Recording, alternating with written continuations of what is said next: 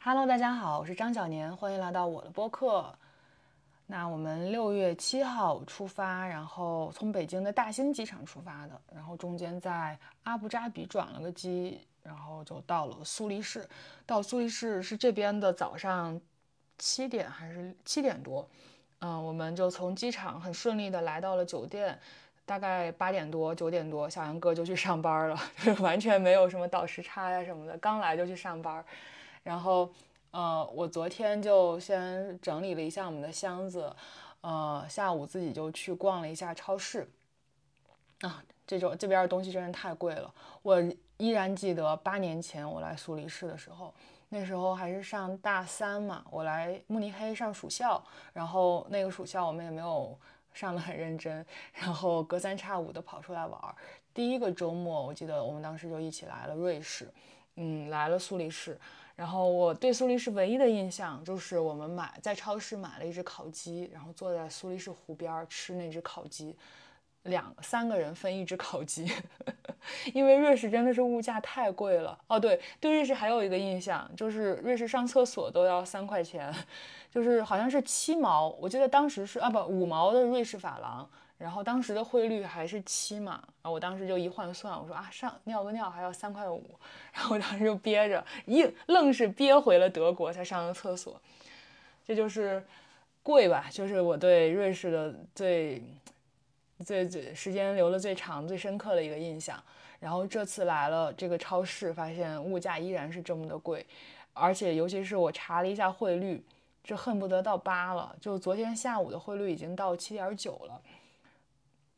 然后我在超市里就买了一些哦，对，但是我发现啊，呃，欧洲的车厘子和什么蓝莓啊、树莓啊这些东西很便宜，也不是很便宜，就相对来说没有那么贵，反而是西红柿和黄瓜很贵。就这边一根黄瓜要三欧，不是三个三瑞士法郎，差不多要二十多块钱就一根黄瓜，我都惊了。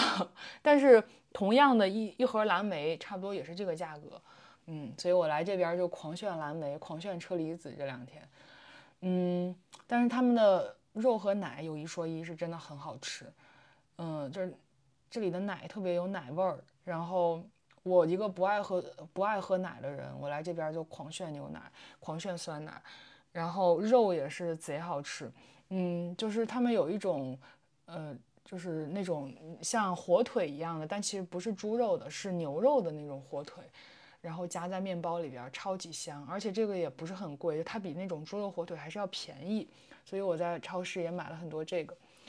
嗯，然后对昂跑，昂跑大家知道吗？是一个苏黎世的品牌，但是我来了之后发现，本来以为来这儿买昂跑会不会便宜一些，比国内，发现并不，它比国内还要贵。就一双正常的，差不多国内卖一千二左右，一千一二左右的。呃，新就夏季的跑鞋，这里要卖两百欧或者两百一十，不是两百瑞士法郎或者两百一十瑞士法郎，核算下来就一千五六，就还挺贵的。然后他们最便宜的那种断码的打折款，差不多要一百四十九瑞士法郎，嗯，就一一千也要一千出头。嗯，所以还挺贵的，最后也没有买昂跑，我还是穿我自己带的这双好用的麦乐麦乐越野跑鞋啊。这双鞋我真的推荐过太多次了，就是拍照也好看，然后呃实用性也很好，穿着它爬山那种山上的石子路完全 hold 住。嗯，它的鞋底很很厚很硬，但不是那种硬啊，就是它的是很很耐磨的那种硬，然后穿着它路跑也很舒服。哦，说到路跑。我昨天不是跟他们去 barbecue 嘛，就是小杨哥的瑞士同事带着我们去他们公司的后山上的小树林里边去烧烤，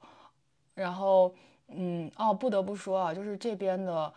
这些呃户外设施做的实在是太好了。首先就是我要说的这个烧烤圣地，就是森林里边的一个地方。我一开始还奇怪，我说森林里不是不能用明火吗？为啥还能烧烤呢？他们说就是一个特定的一个区域是可以用来烧烤的，然后随便什么人都可以去，就免费的，完全开放给大众的。我们就是从一个呃一片梯田里边穿穿梭上去，然后穿过一一片很好看的民宅小房子。走到了一个山路上，然后这个小山上旁边都是很高的那种山，什么杉树啊、松树啊、柏树啊，反正巨香。然后里边是那种小土路，往山上走的小土路，呃，走大约一公里就到了。它在一个算是一个小平台上，然后周围都是好好高大的树，然后那平台非常的开阔。上了那个平台，其实可以俯瞰到那个苏黎世，呃，和它周围郊区的那些小楼什么的。很漂亮的一个地方，然后呢，嗯，它那个平台上有三个烤架，就是它是在那种地上垒起来的，就像我们小时候农村，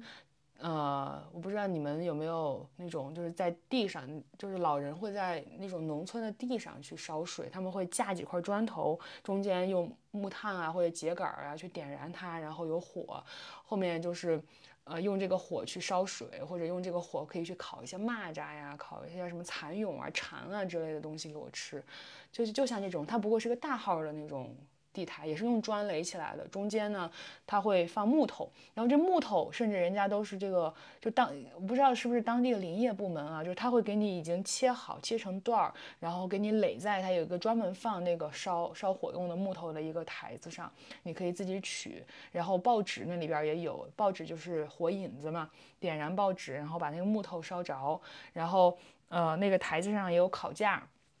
而且那个烤架也非常的实用，就它可以调节它的高度，就当你这个呃火大的时候，火猛的时候，你可以弄高一点，然后火快那个木炭快要熄灭的时候，还有余温但是不多的时候，你可以给它低一点，那靠近一下那个火源，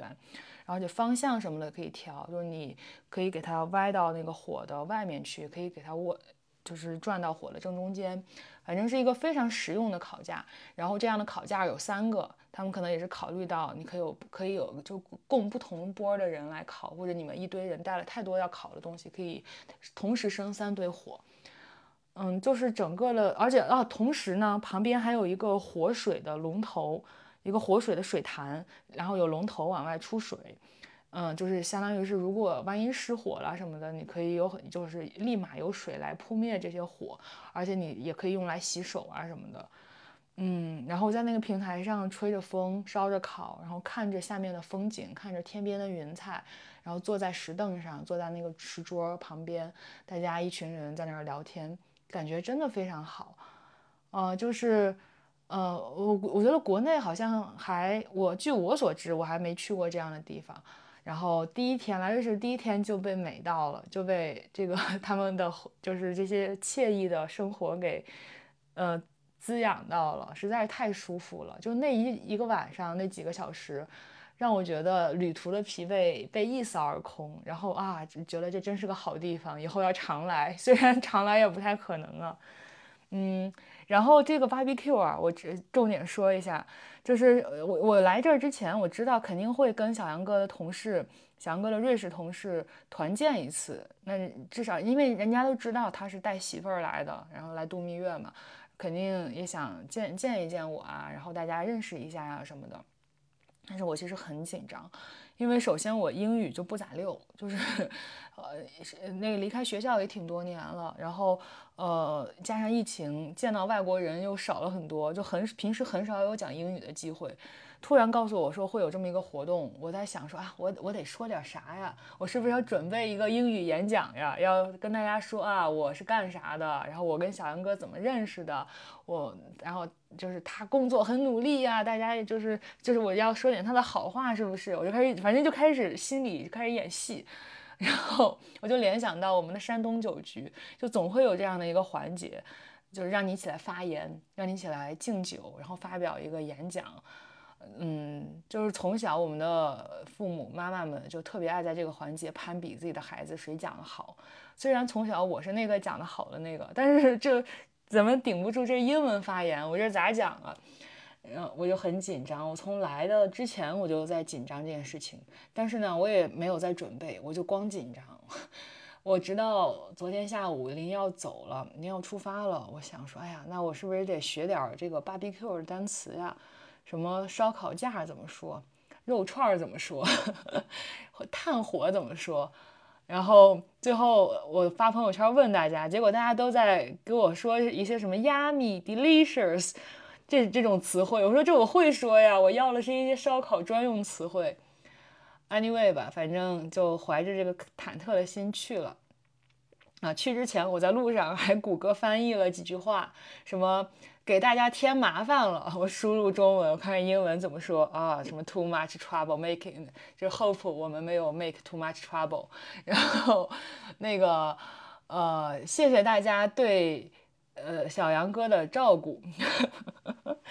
我就搜这个谷歌翻译里边应该怎么说，反正就很荒谬。但是这些我搜完之后都没有用上，为啥呢？因为人家根本就没有让你发言这个环节，就是去了就 nice to meet you，然后啊 enjoy，啊你们是 honeymoon 啊你都要去哪儿啊？你是第一次来苏黎世吗？我说 no，it's second time 呢，我八年前就来过一次。然后你们接着接下来要去哪里玩？我我要搁，反正说的差不多是跟那个海关的时候人家入关检查你的那个人跟你说的差不多。的话，就也没有使用太复杂的一些词汇，并且我发现他们说的其实，因为瑞士人本身英语好像没有那么好，我感觉就他们他们也不是讲贼溜的那种英语，就是讲的还是都是很很朴实的英语，都还能听懂，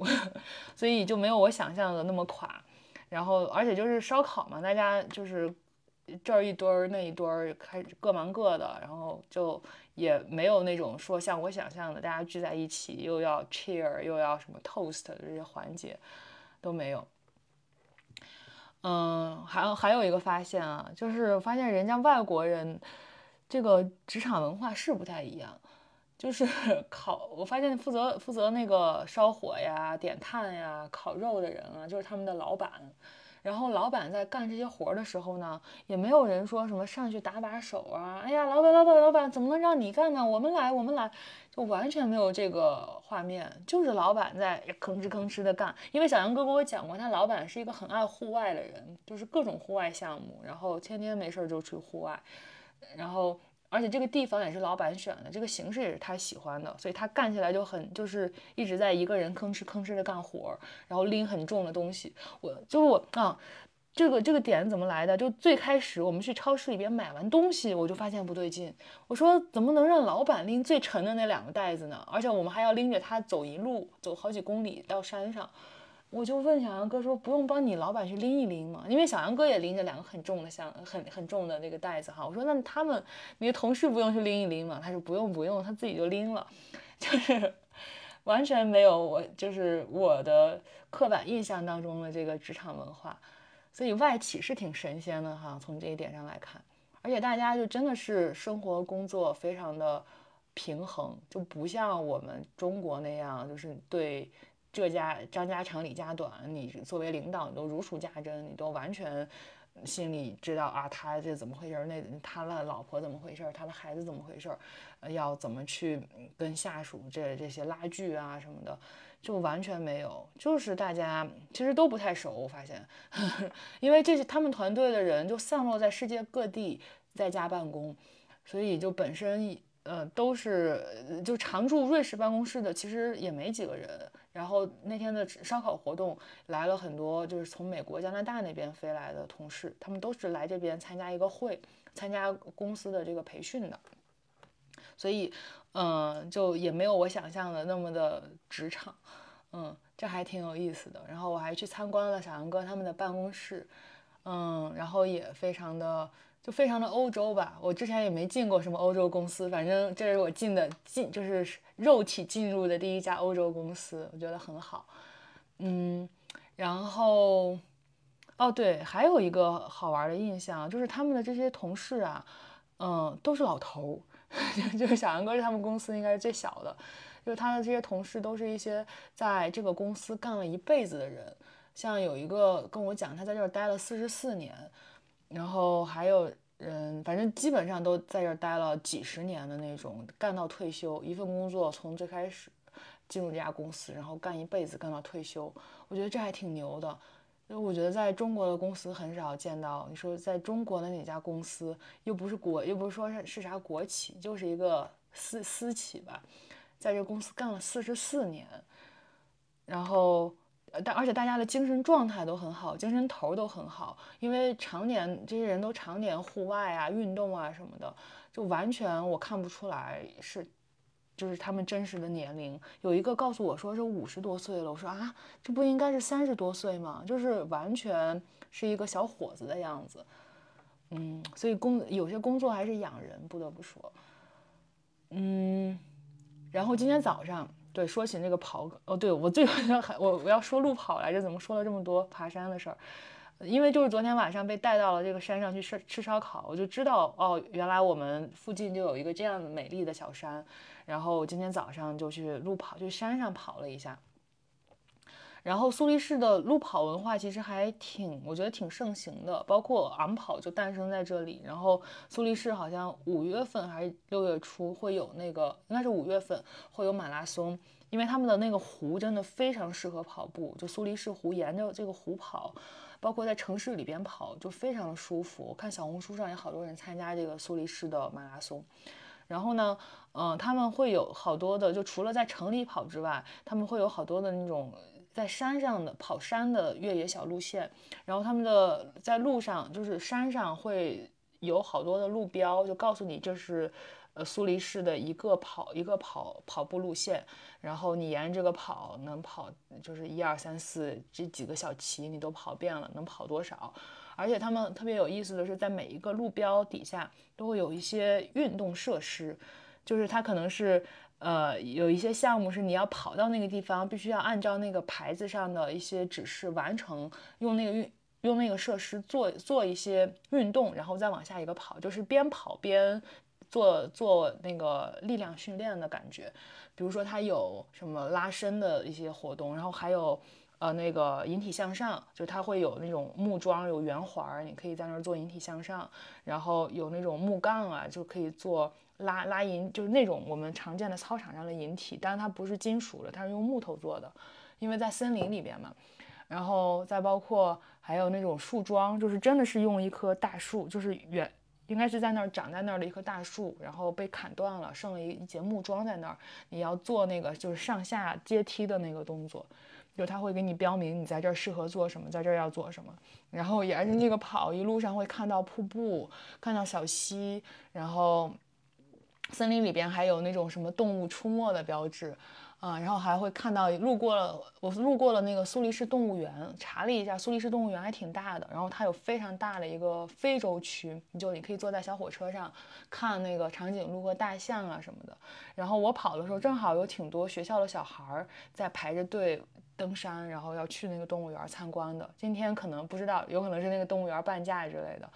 嗯，但是我没有进去，因为我查了攻略，说坐那个小火车需要准备硬币，但是我跑的时候没有带任何的钱，所以我也没有进那里边，就路过了动物园。嗯，然后跑完了这个之后呢，我一看跑了六公里，嗯，然后我想我还能跑，然后又坐那个呃地铁又到了市中心。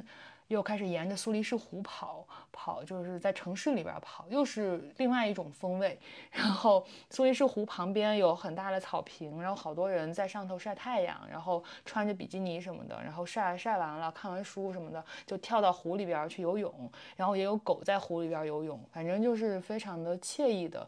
一些景象。我就沿着那个湖一边看风景，一边看这些人，一边跑步。我以往在北京跑步的时候，我都是要戴着耳机听播客的，但是这次我就完全没有戴耳机，就是看风景就很美，然后也不觉得无聊，而且跑完，在我又跑了六公里，跑到了那个苏黎世联邦理工，然后。跑完这六公里还觉得不累，我觉得还能跑，但是我觉得要是再跑下去的话，我跟他们小杨哥他们一说，他们肯定又会说我过度运动。我就决定等晚上不晒的时候，大概下太阳落山七八点钟的时候再继续跑。嗯，然后。呃，到了苏黎世联邦理工，哎，这个学校我觉得值得说一说。就我一直知道 ETH 大名在外，非常好的一个学校。然后我有一些好朋友在这个学校读博，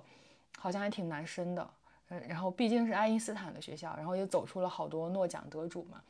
嗯，但是我不知道，我以为它就是一个普通的理工大学，就像我之前去过的那个慕尼黑大学一样。因为我之前那个八年前去的那个慕尼黑大学呀，它实在就是一个普通的欧洲大学，然后里边的设施什么的，呃，就是一个我们在托福课本上会看到的那种大学的样子，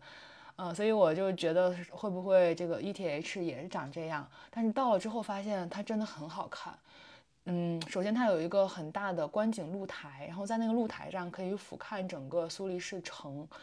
很漂亮，可以看到教堂啊、屋顶啊什么的，好多人会在那儿拍照打卡。然后另外这个楼的外观设计，嗯，也不是那种很现代化的那种楼的感觉，而是设计的非常的，嗯，就有设计感，很有点复古，然后有那个砖的花纹啊什么的也很好看，就不是那种。呃，现代现代大学的感觉还是有一些古朴的，然后里边是随便进的，游客也可以进，我就进去了。进去之后，我被里边的装修给美到了，就是很有品味和逼格。嗯，不说是一个大学，我甚至会觉得啊，是一个博物馆或者是一个什么，反正就是很好看。哦，大家来苏黎世一定不要错过 ETH 里边的，包括它的花砖。我都研究过啊，因为我最近就是进一个地方就看它铺什么砖，它的花砖铺的非常的好看，然后它不同区域的花砖是不一样的，像比如说它有一个大堂铺的是那种黑白的小花砖，嗯，然后还有一个地方是那种绿色的方砖，也很好看，就整个的砖的它铺砖铺的都非常有小有小心思，嗯，然后它的自习室。嗯，自习室是在有点像我们中国的，就像清华的那个图书馆一样，它在一个天井里边，然后上光从上头打下来，然后上头的那个就是呃梁还是这叫天花板还是梁，反正都都是那种就是呃一根筋一根筋的，就它光从上头打下来之后落在地上那个光影会非常的漂亮。嗯，哎，我回头可以把一些图放在这期的 show notes 里边，大家就能看得更清楚一些了。然后呢，震惊我的有这么几个点，一个是，呃，首先我去找了那个，就是 ETH 著名的爱因斯坦的柜子，就是说他们有一个爱因斯坦的储物柜，就是你想大学就有那种学生用的厨子嘛，有一个就是爱因斯坦当年用的厨子。然后这个橱里边放了很多，陈列了很多爱因斯坦的照片啊，他的用过的东西啊什么的，好多人去会去找到那个隐秘的柜子，还挺不好找的。我是查了好几篇小红书的笔记，找了好多攻略，才终于找到了他的那个柜子。然后打开柜子之后，会首先传出音乐，是爱因斯坦最喜欢的一个莫扎特的小提琴曲，然后。我不知道是不是他本人拉的啊？不知道是不是爱因斯坦本人拉的。然后里边有一些爱因斯坦的小照片，然后每个照片的背面你可以给它翻过来，可以读一下。然后它里边有那个英文的介绍，就是跟这个照片有关的爱因斯坦的生平的故事，啊，包括他的婚外恋、婚外情啊，他的一些孩子的情况啊等等，就不完全是歌颂他的那种啊。然后，呃，里面还有一个烟斗，还有一些他的手稿啊什么的，就一个小小的柜子，摆了好多东西，然后非常的精致和漂亮，然后充满了机关。但是你把它合上，它就是一个普通的柜子，唯一跟别的柜子不同的就是它的柜子上方有一个小小小小的一个铜饰，然后上头画了一张爱因斯坦的头像。如果你不仔细看，完全看不出来。甚至我看好多人在 ETH 上了好多年学，都不知道有这么一个柜子。然后，这柜子另外一边再走走几步路，就是一个展厅。我当时以还以为这是他们的图书馆还是啥的，我走进去发现是一个展厅，展的是那个一个著名的作家叫托马斯曼，他的呃像就把里边布置成了他的书房一样的感觉。呃，我看大概看了一下介绍，好像就是因为托马斯曼。大家知道他是个流亡作家嘛？就是他因为抨击纳粹，然后被德国给驱逐出来了。然后他就一开始在美国加，应该是加入了美国国籍可能。然后后来他的晚年就到瑞士疗养，最后也是死在苏黎世。所以他跟瑞士的渊渊源还是颇深的。嗯，然后哦，对他是一个诺奖作家，但他获诺奖是在他很年轻的时候，就是四十三四十岁的时候吧。然后，呃，最后到了瑞士，就是他晚年疗养的时候来到了瑞士。包括他写的那本《魔山》，其实就是他老婆、他的呃爱人在瑞士达尔卑斯山，呃的一个疗养院疗养的时候，他在那个疗养院里写的。他观察那疗养院的各种各样的人，他写的这么一个小说，就最著名的那本书嘛。嗯，所以他跟瑞士可以说是渊源颇深。然后 ETH 好像也是在他的晚年授予了他一个学位，还是怎么着了？反正就是跟他建联了。然后就有了这么一个佳话。我当时还纳闷儿，我说 ETH 是一个理工学院，对吧？怎么会有一个作家的展厅？嗯，然后他那个进门的第就是第一段介绍，就讲了一下他俩的渊源。然后呢，他整个展布置成了一个书房的样子，据说这就是呃托马斯曼就是生前的这个书房。然后呢，我看这个书房真的是太好看了，就过于好看了，我就觉得说。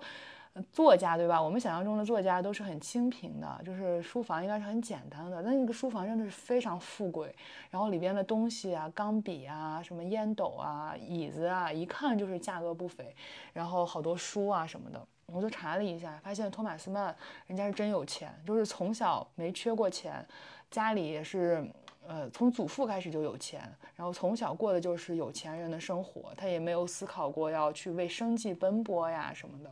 啊，包括后面找找老婆，找了一个慕尼黑首富的女儿，叫卡地亚，就娶了白富美。然后他自己是双性恋嘛，他就公开承认过自己的性取向，然后也跟他的妻子在婚后坦白过，他妻子也接受了这一点。嗯，然后他有六个孩子，其中有三个也是出公开出柜的同性恋。嗯，就是他的，因为这个他和他的家人的性取向的问题，包括他的老婆是一个犹太人，就当时在这个二战的背景下，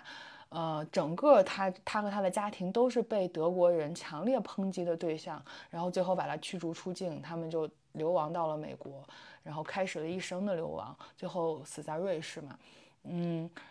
所以他就是那个书房。后来我看了他的介绍，我才知道哦，原来就人家书房真长这样，人家是真有钱，就从从小到大没缺过钱。然后，嗯，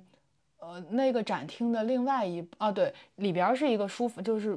中中间是一个玻璃房，布置成了他的书房，你可以从外面看到他那个书房的样子。然后外面一圈呢是。呃，他的各种录音啊什么的，你可以带上那个耳机，然后他有那个他当时的录音的那个手稿，就是发表演讲的那个手稿啊什么的都保存在旁边，你可以一边看着手稿一边听耳机里边他当时的那些录音。那为啥他有这么多资料呢？你看到下一个展厅才知道，就他是一个非常热衷于在媒体上发表观点的这么一个知识分子。嗯，就早期他在报纸上啊，他写小说呀，他是甚至他就是什么做广播，各种各样的都会就是向大家去输出他的学说，去讲他的观点。我当时看了，我就想说，他要是在今天一定会做播客的，他真的非常热衷于表达。然后，嗯，所以第二个展厅整个的就是讲的是他的他和他的这些公众表达，嗯，他的他叫什么？他和他的 listeners，对。整个就是这样子吧，啊，今天花了一笔冤枉钱，我不知道是怎么花出来的，就是因为我看到他们好多人骑那种电动脚踏车，然后有一款电动脚踏车，刚才上头写了一个 Uber，我猜是用 Uber 可以去扫它，就它是 Uber 旗下的，所以我就下下回了我的 Uber，然后连了信用卡之后，我就开始用那个脚踏车，嗯，我心想这还省点钱，对吧？比坐公交肯定是便宜一点。结果最后给我来了一个，我骑了三十分钟这脚踏车，花了十三点一十三法郎，十三瑞士法郎，就是相当于一百块钱，我我震惊了，就怎么会呢？然后他也不给，也不告诉我是怎么算出来的这个价格。本来还想说，我骑的时候还美美的，我想说下午等小杨哥下班了，我告诉他我会骑这个了，我带着他一起骑，就是那种像我们小时候骑的滑板车一样的那种电动，但是电动的，就不用再拿脚去滑。还挺爽的，但是我一看收了我十三块钱，我觉得我晚上要是带小杨哥滑这个，他一定会觉得太贵了，好吧？那这期录了，哎，正好又快三十分钟了，我现在可是对三十分钟把握的颇为熟练。那一会儿我们就要出去吃晚饭了，吃完晚饭打算打算再去山上再走一圈，散散步，消消食儿，然后过完这美好的一天。那接下来这段时间，我就会在欧洲给大家带来我的播客，也不知道我会在欧洲录几期单口啊，就让我们拭目以待吧。好，那本期的呃播客就到这里，我们拜拜。